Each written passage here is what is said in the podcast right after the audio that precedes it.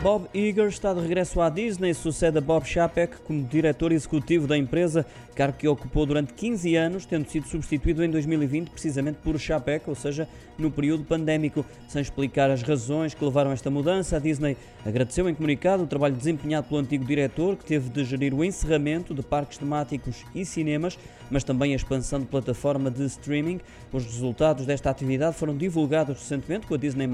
ainda a ganhar assinantes no terceiro trimestre, mas as plataformas de streaming do grupo californiano apresentaram uma perda nas operações de quase 1,5 mil milhões de euros. O seu sucessor é então Bob Iger, de 71 anos, que concordou em voltar a liderar a empresa norte-americana durante dois anos, com o objetivo de estabelecer uma estratégia de crescimento renovado e preparar a sucessão, sublinhou a Disney no mesmo documento.